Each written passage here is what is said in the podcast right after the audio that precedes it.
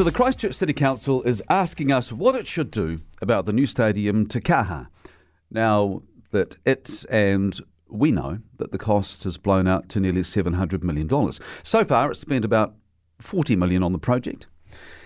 As of yesterday, it's looking like it'll cost 150 million more than expected. And so, because it's looking at spending a truckload more money, it's required by legislation to consult the public. And so there are three questions it wants to get our thoughts on. Should it press on, even though the budget's blown out by at least $150 million? Should it scale back the design to try and keep it within the existing budget? Or should it press the pause button, if not the stop button? Very interesting to see today that City Councillor and mayoral candidate Phil Mauger thinks it should press pause until at least Christmas, maybe longer. Uh, that would be to see if there's a prospect of the costs coming down before the council commits to something which, in all reality, could still blow out to a billion dollars by the time the thing is built. He's saying today that once the design work is finished and once the site is ready, things should be paused so they can see if there's any chance of costs coming down. Because at the moment, there are all sorts of global supply issues sending costs through the roof all over the world. So I can see where he's coming from, and we hope to chat with Phil about this hour. But as well as the questions about whether the council should press on and spend the big bucks, sp- scale the thing back so it costs less, or just stop the project for the time being anyway, as well as those, I think there is another question we have to ask ourselves. And that's whether we think the Christchurch City Council is the outfit that should still be responsible for the stadium project from here on in. Is it up to the job? Well, based on its management of the project so far, I don't think it is. Mainly because it's got politics written all over it. I remember laughing out loud last year when I saw Mayor Lianne Dalziel crowing on the TV news about the council committing to the 30,000 seat stadium and banging on about Christchurch being New Zealand's sporting capital. I laughed out loud because I think it's generally accepted that Lianne Dalziel was never a fan of the stadium project. And it's part of the reason why the council kept kicking the thing into touch for so long. And here we are, 11 years after the earthquake, and we still don't have a replacement for the old Jade Stadium.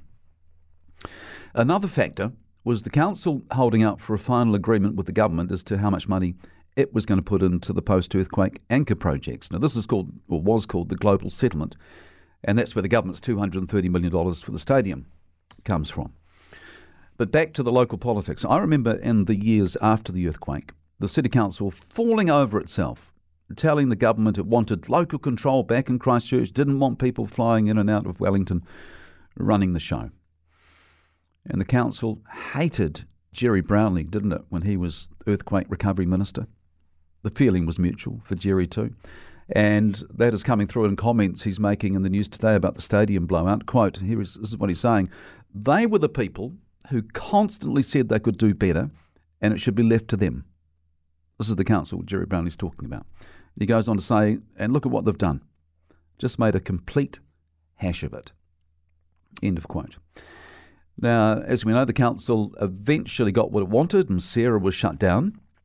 But the government didn't pull out completely, and some smaller agencies were set up to take up take on some of the work CERA had been doing, and one of them was Otakaro Limited.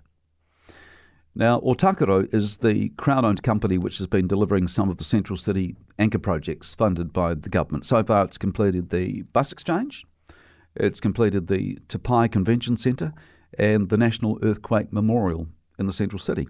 Other things it's working on include the big Metro Sports facility just off Moorhouse Ave there, that massive building, uh, the Te Papa Otakaro Avon River Precinct, the South Frame, and the East Frame developments. And you know what? I think it needs to add the Christchurch Stadium to its workload. Why on earth would we let the City Council keep running it when we know that councillors are either going to want to poke their nose in every five minutes or be so hands off that they'll have no idea about things like the big budget blowout announced yesterday? Now, for example, here's what the Mayor said about how she reacted when she heard about the $150 million blowout. I gasped when I heard the sum. Amazing too to see Barry Bragg, who's the independent chair overseeing the project. Amazing to see him saying that two weeks ago his board was predicting a $75 million cost blowout. Predicting. It was double that. I'm predicting that Barry Bragg is going to be telling the council behind the scenes that it has really dropped the ball here. It's cocked up, especially when it comes to the way it's been pussyfooting around and not getting some of the other local councils around the place to put money into the stadium.